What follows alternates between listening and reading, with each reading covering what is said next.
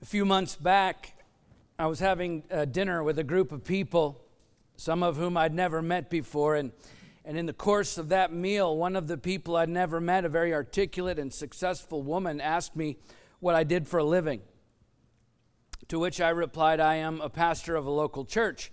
And uh, she looked at me very inquisitively, and after explaining that she wasn't a, a particularly religious person, she asked me what exactly does that job entail? Like, uh, what is it that you actually do every day? And so I said, Well, if I'm doing it right, then I'm making disciples of Jesus Christ and teaching other people how to do the same. And then she said, Well, okay, how do you make disciples of Jesus Christ then? To which I replied by telling them all about him and teaching them what he taught. And then she asked, Okay, so how do you go about doing that? And so I explained that I did that in large part by teaching His Word, by teaching the Bible, because the Bible is God's words to us, written down in three different languages by about 40 different authors in 66 different books over three different continents, spanning across 1,500 years of different cultures, different circumstances, different groups of people all with the same message that God is trying to tell us. And then she said, Well, that's interesting. And with a subtle tone of sarcasm in her voice, she then asked, So what is God trying to tell me? And I looked at her, past the hard exterior, past the condescension, past the sarcasm, into a broken, and lost soul. And I said to her, God is trying to tell you that He loves you. And before I could say anything else, before I could tell her how that message was sent to us through Jesus Christ, before I could say another word, her expression changed noticeably as she turned away in her seat, and just like that, the conversation was over. Whether we like it or not, or want to admit it or not, the fact is there will always be people who reject the truth about Jesus Christ, no matter how it is presented to them. You can even try to dress it up or water it down to make it more culturally uh, acceptable, to make it a more culturally acceptable message. But listen, at the end of the day, you cannot make Jesus more acceptable to those who reject him by trying to make him look more like whatever is popular in our culture. In fact, the more you try to change the message of Christ to suit the masses, the more they will demand that you change it even further. And I know the modern church is always trying to come up with new and creative ways to share the gospel, which is absolutely fine. But I think it's worth noting that Jesus didn't actually command us to constantly come up with new and creative ways to share his message or to try and make it more palatable to a culture that is increasingly hostile toward the truth. No, he simply commanded us to share it with everyone. Because without, listen, without any help from us at all, the gospel is the most relevant message that we could ever share with the world. Not culturally acceptable, you understand, but relevant. The problem is the church today has confused what is culturally relevant with what is culturally acceptable. You see, those are two very different things. Listen, when Noah was building a gigantic boat on dry land, that may have been the most culturally unacceptable thing that he could do at the time. But make no mistake about it, on the cusp of a worldwide flood, building that boat was certainly the most relevant thing he could do at that moment in time. You understand the difference? When you confuse what is relevant to the culture with what is acceptable to the culture, you compromise the truth and your walk with Jesus Christ. Those original disciples walked with Jesus, living out and sharing the most culturally relevant message this world has ever known. And yet, Jesus said to those very same disciples, If you were of the world, the world would love you as its own. But because you are not of the world, but I chose you out of the world. Therefore, the world hates you. John 15, 19. In other words, the world hates you for living the most relevant life you could ever hope to live. See, what I was telling that woman at the dinner table that night, it may not have been acceptable to her, but it could not have been more relevant. Because walking with God is the only way that you will ever live the life you were created to live. You understand, every other version of living apart from God is counterfeit, it's fake, it's a fallacy. You're pretending to be someone other than the authentic person that God created you to be when you're not walking with Him. Which means the most relevant and authentic life you could ever live is one spent walking with God. But listen, that won't make you popular. The moment I said what I said to that woman at the dinner table, any chance that I may have ever had of being accepted into her social circle was over. Yet, this is the truth that so much of the modern church doesn't seem willing to accept today. The fact that walking with God, although the most relevant life you could ever live, is also the most culturally unacceptable life you will ever live. But there seems to be this, uh, this overwhelming need for Christians today to try and prove to the world that we're the cool kids, that we're just like them in every other way, that we can be like the world and still love Jesus because we desperately want to be relevant. But listen, we've confused what is relevant with what is acceptable.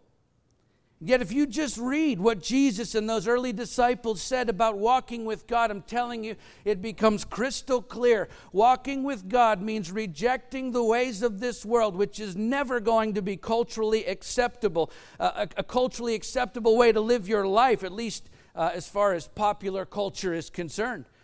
The Apostle Paul said, Do not be conformed to this world, but be transformed by the renewal of your mind, that by testing you may discern what is the will of God, what is good and acceptable and perfect. Romans 12, 2. The Apostle John said, Do not love the world or the things of the world. If anyone loves the world, the love of the Father, it's actually not in him. 1 John 2, 15.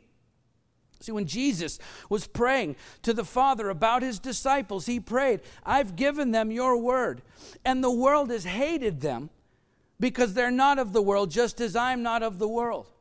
I do not ask that you take them out of the world, but that you keep them from the evil one. They are not of the world, just as I'm not of the world. You understand, Jesus isn't informing the Father of something he doesn't already know. This is for our benefit. Sanctify them in the truth. Your word is truth. As you sent me into the world, so I've sent them into the world, and for their sake I consecrate myself, that they also may be sanctified in truth. And listen, lest we uh, think that this prayer was just for those early first century disciples, Jesus continues in verse 20 I do not ask for these only but also for those who will believe in me. That's all of us through their word, that they may all be one, just as you, Father, are in me and I in you, that they may also be in us, so that the world may believe that you sent me. John 17, 14 through 21. Okay, there's a reality about walking with God that we may not want to accept, but that doesn't make it any less real. To walk with God you must walk away from some other things. And that will set you apart, and yes, often set you at odds with the culture around you, which we're going to see in our story today as we continue our sermon series, working our way through the history of creation with the first half of a two part sermon about walking with God today. So let's pick the story back up where we left off last week at Genesis chapter 5 and see what life looks like when you're truly walking with God, okay? We'll begin by reading the first five verses. This is the book of the generations of Adam. When God created man, he made him in the likeness of God. Male and female, he created them, and he blessed them and named them man when they were created. When Adam had lived a 130 years, he fathered a son in his own likeness, after his image, and, and named him Seth. The days of Adam after he fathered Seth were 800 years and he had other sons and daughters. Thus, all the days that Adam lived were 930 years when he died. How many of you could get some things done in 930 years? So we open up the beginning of chapter 5 with the end of the account of Adam's life, which started in Genesis 2 4, and it happens to be the first mention of a book in the Bible. Okay, it's uh, this genealogy that chronicles the history of early humanity, probably written on a clay tablet as the first uh, striking detail that we find about this book is the fact that these early humans, Adam and his descendants, had much longer lifespans, obviously, than humans do today, because in part, uh, their bodies would have been much more pure genetically before the flood. First of all, because of the, the degenerative effects of sin on the human gene pool, would not have accumulated at this early stage in uh, the history of humankind uh, to the extent that it has today, thousands of years later. And also, uh, because the environment in the pre flood world was very different from today. Uh, as we learned early on in this sermon series, there was a protective vapor canopy, according to Scripture, over the earth before the great flood, described in Genesis 1 6 and 7. And God said, Let there be an expanse in the midst of the waters, and let it separate the waters from the waters. And God made the expanse and separated the waters that were under the expanse from the waters that were above the expanse. And it was so. The word expanse in verse 6, which some translations have as firmament, is the Hebrew word rakia, which is literally translated as expanse or canopy. So when God says, Let there be an expanse in the midst of the waters and let it separate the waters from the waters, He's creating our atmosphere by separating the waters from the rest of the heavens. And then if you continue on to verse 8, and God called the expanse heaven, the heavens here being the Hebrew word shamayim, which includes what we refer to as space along with the Earth's atmosphere. So he's creating our atmosphere by separating the waters from the rest of the heavens, and yet there were also waters above the expanse or above the firmament, as described in verse 7, constituting this vast blanket of water vapor over the earth prior to the flood. Uh, and again, we discussed all of this in, in depth a few weeks ago. The fact that there would have been many health benefits to having that canopy in place. For instance, a vapor canopy would have been highly effective in filtering out ultraviolet radiations and cosmic rays and other uh, destructive energies from outer space, which, of course, we know now are well known sources of both somatic and genetic mutation, sources of uh, disease and all kinds of maladies, physical maladies, sicknesses, which obviously have an immensely negative effect on human and animal health and longevity. Additionally, the vapor canopy would have also provided a much higher atmospheric pressure than we have now. And we know today from modern medical science, which has proven that hyperbaric pressures, increased atmospheric pressures, are actually extremely effective in combating disease and in promoting good general health. So, all of this would have contributed to the ages of those early humans in Scripture before the flood, as we see in this chapter. And, and then one of the questions that inevitably comes up anytime we talk about the history of these early humans is well, who did Cain and his brothers marry? Right? Because the logical answer is their sisters, which understandably grosses people out when you, you say that. But I just want to mention a couple of points uh, to keep in mind about it. Before the flood, there would have been no genetic harm in close marriages, particularly early on, because of the reasons we just discussed, whereas many generations later after the flood, during the time of Moses, right, genetic mutations had accumulated to the point where such marriages would have been very genetically dangerous. And so incest uh, was at that point prohibited in the Mosaic law, which, by the way, is also what made it a moral issue, both then and today, but not in Cain's lifetime. And so uh, as repulsive as the idea is to us morally and physically as it should be, for Cain to marry his sister in, in his day, it would have been quite uh, natural. Furthermore, this scenario where siblings had no choice but to marry each other probably lasted for a much shorter uh, period of time than most people realize. In Genesis 1:28, God commanded Adam and Eve to be fruitful and to multiply and fill the earth. So Adam and Eve were responsible for filling the earth. And verse 4 of this chapter we just read tells us that Adam and Eve had both sons and daughters. And interestingly, uh, the first century Jewish historian Flavius Josephus references the ancient rabbinical tradition concerning Adam and Eve's children in his book Antiquities of the Jews, where he says that the number of Adam's children, as says the old tradition, was 33 sons and 23 daughters.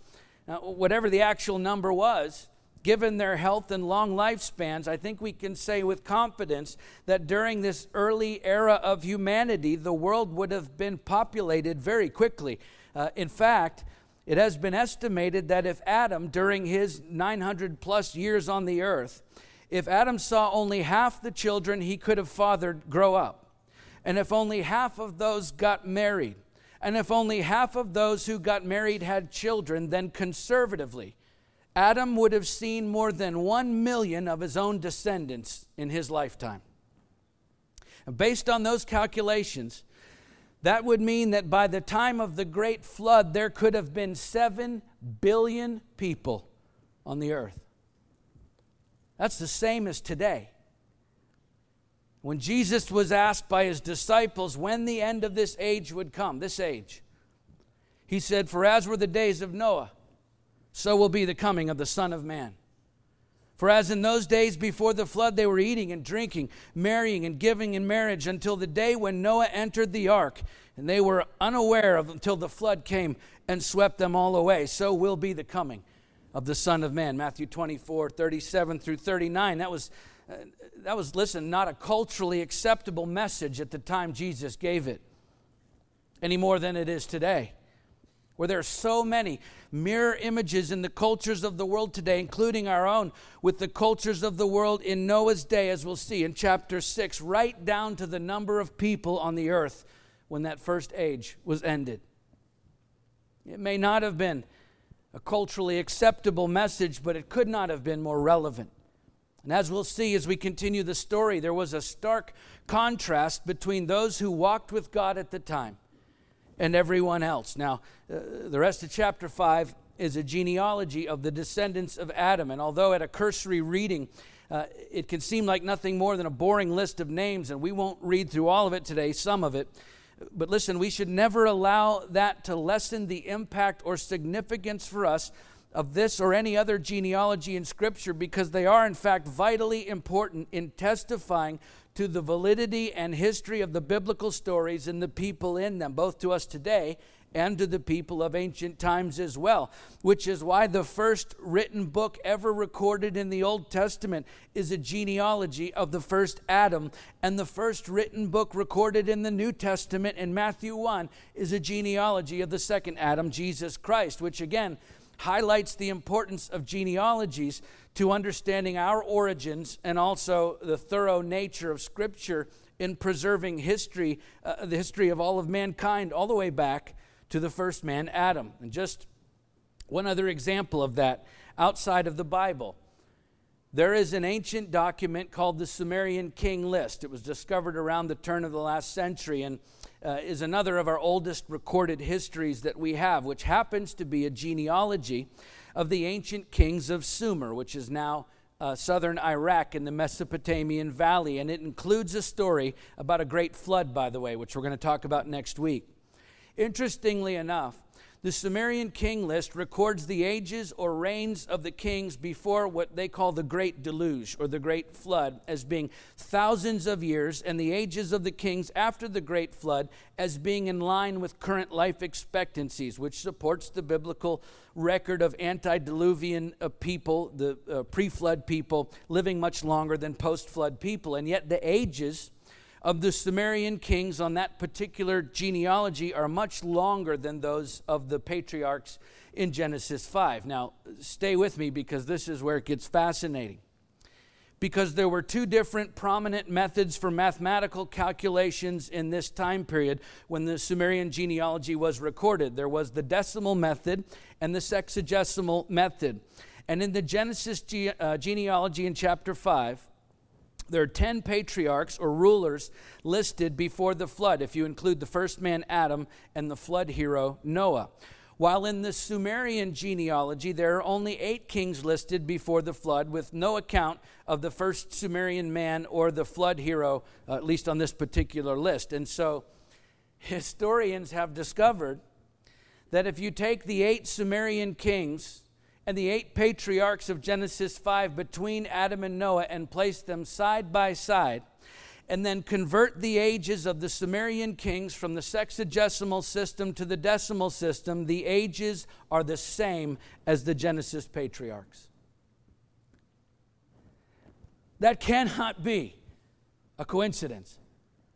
And by the way, this is one simple example of the ancient historical writings outside of biblical scripture that support the biblical account of the creation story, where genealogies play such a significant role in the validation of the history of those stories and the people in them. And now, uh, as we move then through chapter 5, a pattern develops that establishes the line of Seth, which, if you remember from last week, was a lineage representing blessing and hope and salvation in stark contrast to the line of Cain. And just to be clear, there were certainly many other children birthed in this line of Seth during this time, but these were the patriarchs, the leaders, so uh, they were the ones written down. And uh, one other observation, just for clarity the Enoch and Lamech in the line of Cain mentioned in chapter 4 from last week are not the same people as the Enoch and Lamech listed in chapter 5, which again is the line of Seth.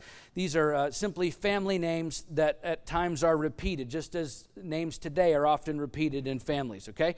So, with each section of the rest of this chapter, the number of years that each patriarch lived is given before he fathered a son and then the number of years that he lived after he fathered a son is given, and then his total number of years on the earth is given, and then in each case, save one, it says, and then he died.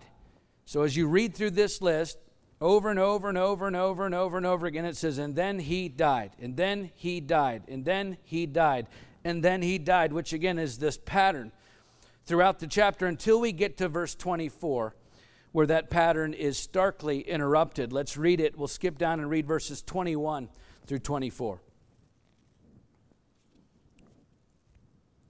When Enoch had lived 65 years, he fathered Methuselah.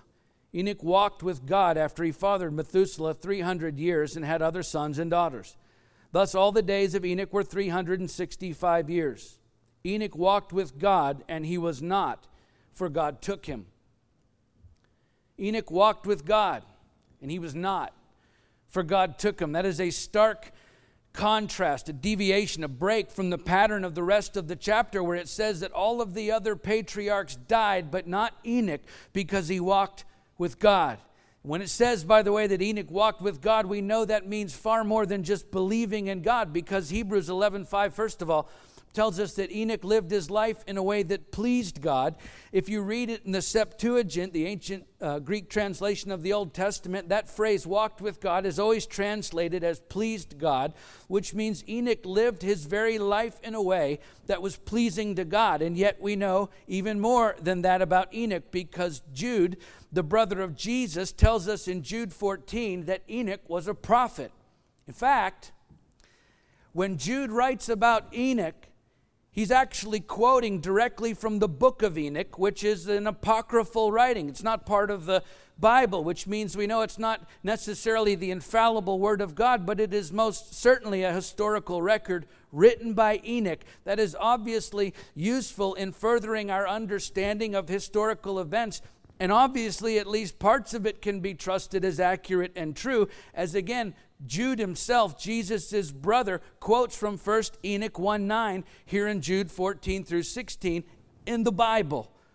Right? And furthermore, just so that you know, much of the book of Enoch is included in the Qumran, the Dead Sea Scrolls. The point being that when Enoch is described as having walked with God, we know that he was much more than just a believer in God. We know from Jude that he was a fearless prophet of God who told of the coming of Christ and judgment upon all who would reject him, which you can rest assured, by the way, was not a culturally acceptable message. But it could not have been more relevant, especially when you factor in the imminent flood that would bring judgment upon all the earth and foreshadow the end of this current age of the earth. And to be sure, uh, these verses about Enoch are very intentionally meant to highlight the contrast between a man who truly walked with God and everyone else. And then chapter 5 closes out with the birth of Noah and his sons Shem, Ham, and Japheth. And by the way, when you look at how all of the, the patriarchs' lifespans overlapped one another, it becomes evident that Seth died when Noah was 14 years old, meaning Noah probably knew Adam's son, which is just amazing to think about. Okay, let's continue on now. Chapter 6, starting with the first four verses. When man began to multiply on the face of the land and daughters were born to them, the sons of God saw that the daughters of man were attractive, and they took as their wives any they chose. Then the Lord said, My spirit shall not abide in man forever, for he is flesh, his days shall be a 120 years. The Nephilim were on the earth in those days, and also afterward, when the sons of God came into the daughters of man, and they bore children to them. These were the mighty men who were of old, the men of renown. So, in addition to uh, the human condition growing rampantly sinful, as we'll see, we're now introduced to the Nephilim, who were the product of these sons of God reproducing with the daughters of man. Uh, the other three times this phrase, sons of God, is used in the Old Testament uh, Job 1 6, 2 1, and 38 7, it always refers to angels. Furthermore, the translators of the Septuagint always translated the phrase sons of God as angels. Also, Jude mentions the angels who did not stay within their own position of authority but left their proper dwelling. Jude 6, and then goes on to say in Jude 7 that, like Sodom and Gomorrah, they indulged in sexual immorality and pursued unnatural desire. And again, directly from the book of Enoch, Enoch says, And it came to pass that the children of men had multiplied, that in those days were born unto them beautiful and comely daughters. And the angels, the children of heaven, saw and lusted after them, and said to one another, Come, let us choose wives from among the children of men, and beget us children. They took unto themselves wives, and each chose for himself one, and they began to go unto them and to defile themselves with them. And they taught them charms and enchantments, and they became pregnant, and they bore great giants. And there arose much godlessness, and they committed fornication, and they were led astray, and became corrupt in all their ways.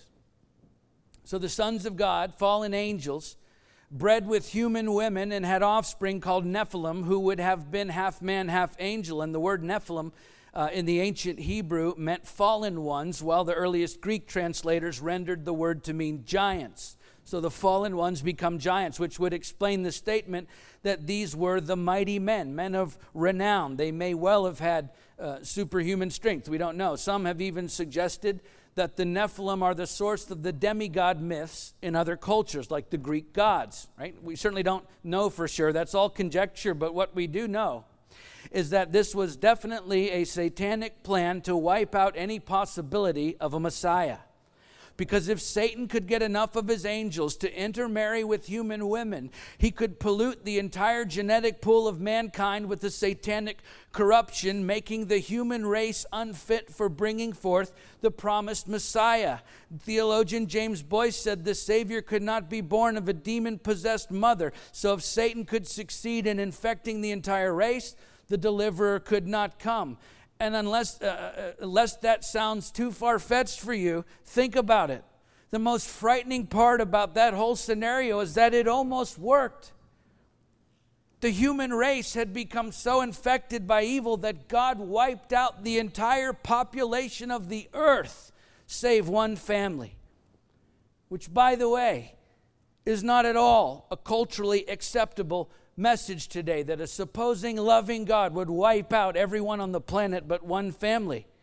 Right? The fact that he would wipe out nearly all of humanity is not a very popular message today, and yet it could not be more relevant for this culture as every day we come one step closer to the end of days.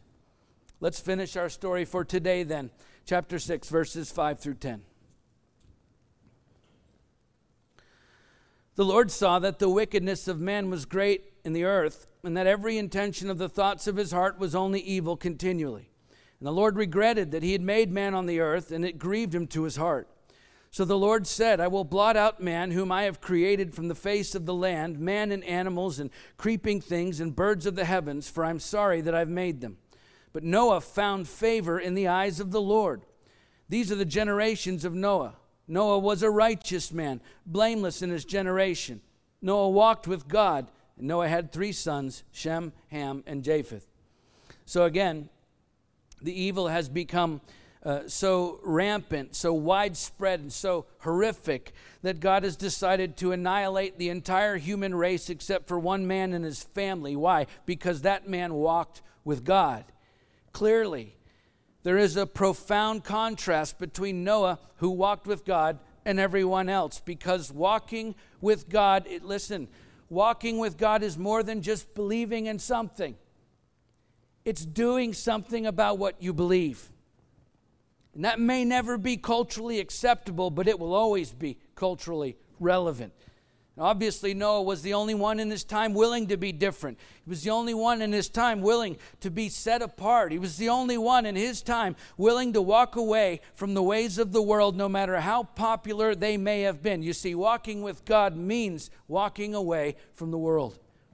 This is the first point in our outline, which again will span over today's message as well as next Sunday's. And so today, as we close out this first half of the sermon, we'll spend the last few minutes that we have focused on just this first point in the sermon that to walk with God, you have to walk away from the world. Listen, not isolate yourself from the world.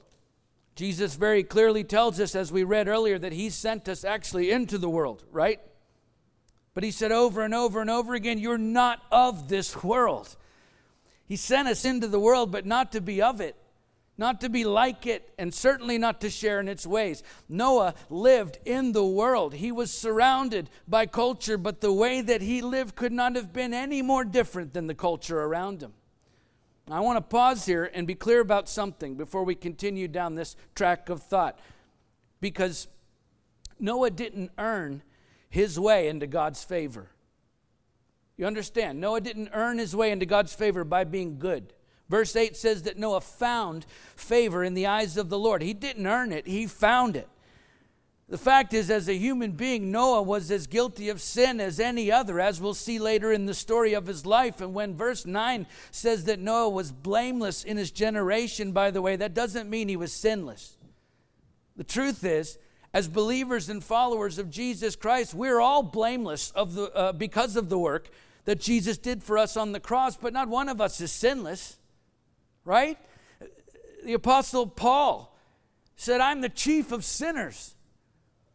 In fact, when verse 8 says that Noah found favor in the eyes of the Lord, the word favor in the ancient Hebrew is the word kain. It's literally translated as grace.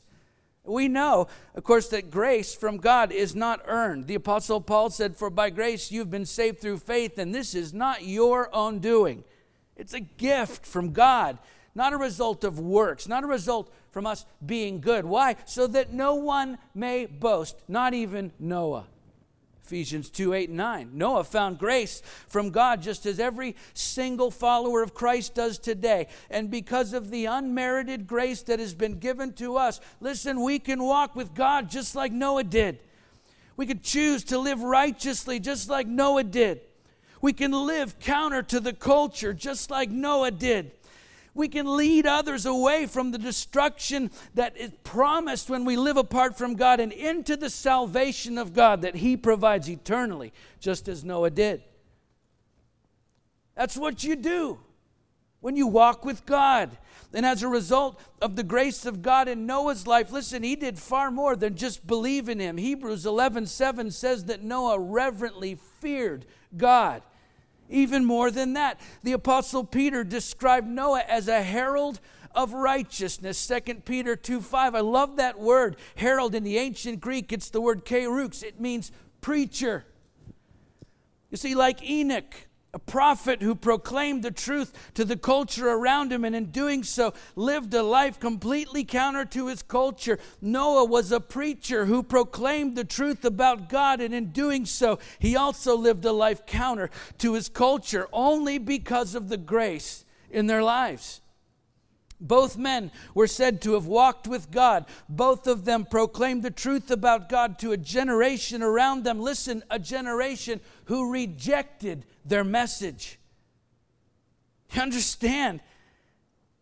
This is what it means to walk with God. It's not cultural acceptance, it is spiritual relevance because of the grace of God at work in our own lives, which means living a life that emulates the life of Christ. It's being so close in your relationship with Him that you hear the voice of His Spirit within you guiding your every move. It's proclaiming the truth about Him to others every opportunity you get, whether at a dinner table, on a platform, or in a private conversation, knowing that most of those people you talk to will reject the message. You see, walking with God has absolutely nothing to do with being accepted or trying to make Christianity more attractive to the world. No, it's about sharing the truth with the world, no matter how culturally unacceptable that truth may ever be, and then pleading with God for His grace to invade their very souls. The great British preacher Charles Spurgeon once said, if sinners be damned, at least let them leap to hell over our dead bodies. And if they perish, let them perish with our arms wrapped about their knees, imploring them to stay. If hell must be filled, let it be filled in the teeth of our exertions, and let not one go unwarned and unprayed for. That is the heart of a man who walked with God. And the question that each of us really needs to answer today is this Am I truly walking with God? And to help you answer that, I'll ask another question. If tomorrow you stopped believing what you believe today about Jesus Christ, how would your life be different? Right? Other than probably not coming here anymore. What would be different about your life? Would it be obvious to everyone who knows you that something is clearly very different about you, that something has drastically changed? Would your life look different to them or would it look exactly the same? Would they, would they notice any change at all? Would the places you go to be different? Because the places you go to now, you only go to because of Jesus. Would the things you do be different? Because the things you do now, you only do because of Jesus. Would the conversations you have be different? Because the conversations you're having now, you're only having because of Jesus. Would the relationships that you have, would they be different? Because the relationships you have now, you only have because of Jesus. Would your life look radically different than it does today if you didn't have faith in Christ, or would it look exactly the same? Because listen, when you walk with God, your life stands out from the culture around you. You go places and you do things and you have conversations and you enter into relationships that you never would without Jesus. You understand? I'm not asking you if you believe in Him today.